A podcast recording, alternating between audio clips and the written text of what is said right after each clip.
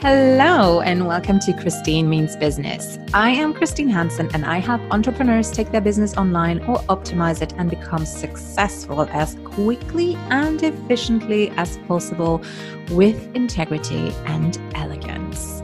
This is for you if you're just starting out and you want to get super great tips that work, or if you've been doing this for quite a while but it's just not translating financially.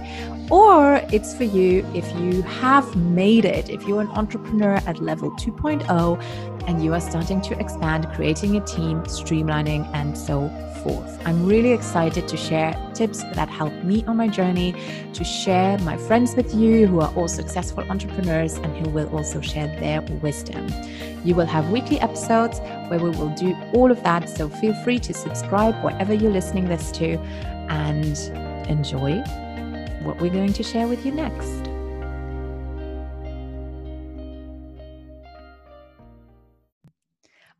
Right, everyone, and hello to this episode of Christine Means Business. So, today we're going to talk a little bit about email marketing. And um, sometimes you see people saying that email is dead, me being one of them to some extent.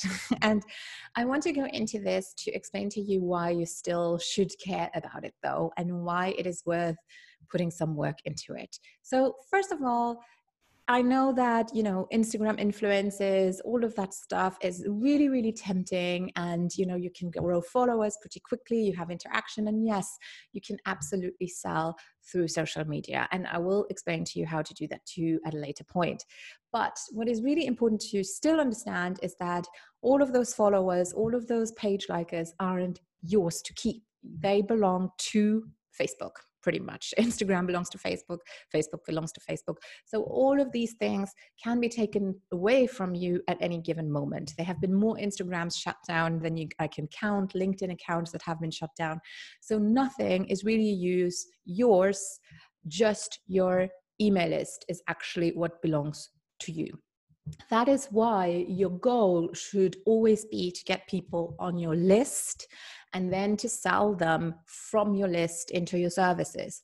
Of course, you should still sell on social media, but it's a different process. So, how do we sell for, or how do we even get people on our email list? Because five, ten years ago, which would be mid 2000s, end of 2000, around 2010 and stuff, people were still happy to sign up for newsletters. They were still happy to give their email addresses to pretty much everyone who wanted them. But now we get inundated and flooded by email. It's people are much more reluctant to give that email address away because it has to be a decision where they are like okay i really have to get something in return in order for you to give me that email address to have you in my inbox.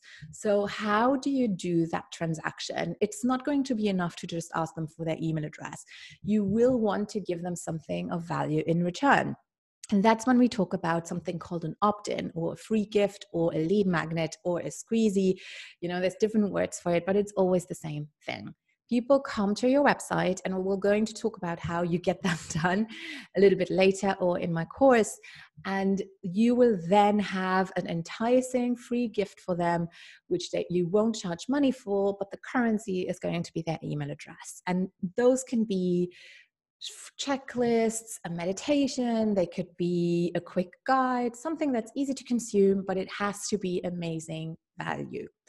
Then, after that, they will be in your system. You will want to seduce them. You really want them to get to know you, and there's no better place than your inbox. Statistics have actually shown that people still like to be sold on email, it's what they expect to happen.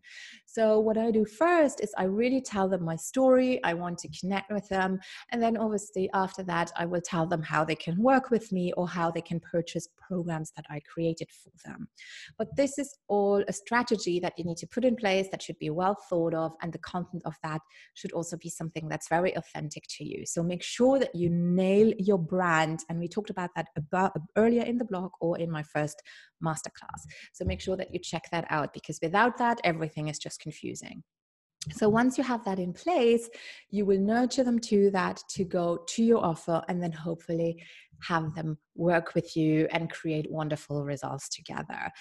So, in order for that to happen, you need to just organize a little bit. And I have created a little worksheet, a little cheat sheet for you on internet marketing, and you can download it below where I will give you a couple of questions that you can answer, and then you will have an idea of what your structure will look like. So, I hope that this was helpful, and let me know what you've come up with.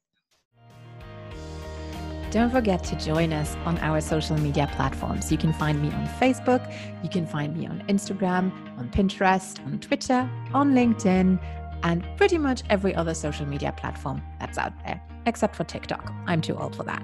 So feel free to look for me. If you type in Christine Hansen, you'll be sure to find me.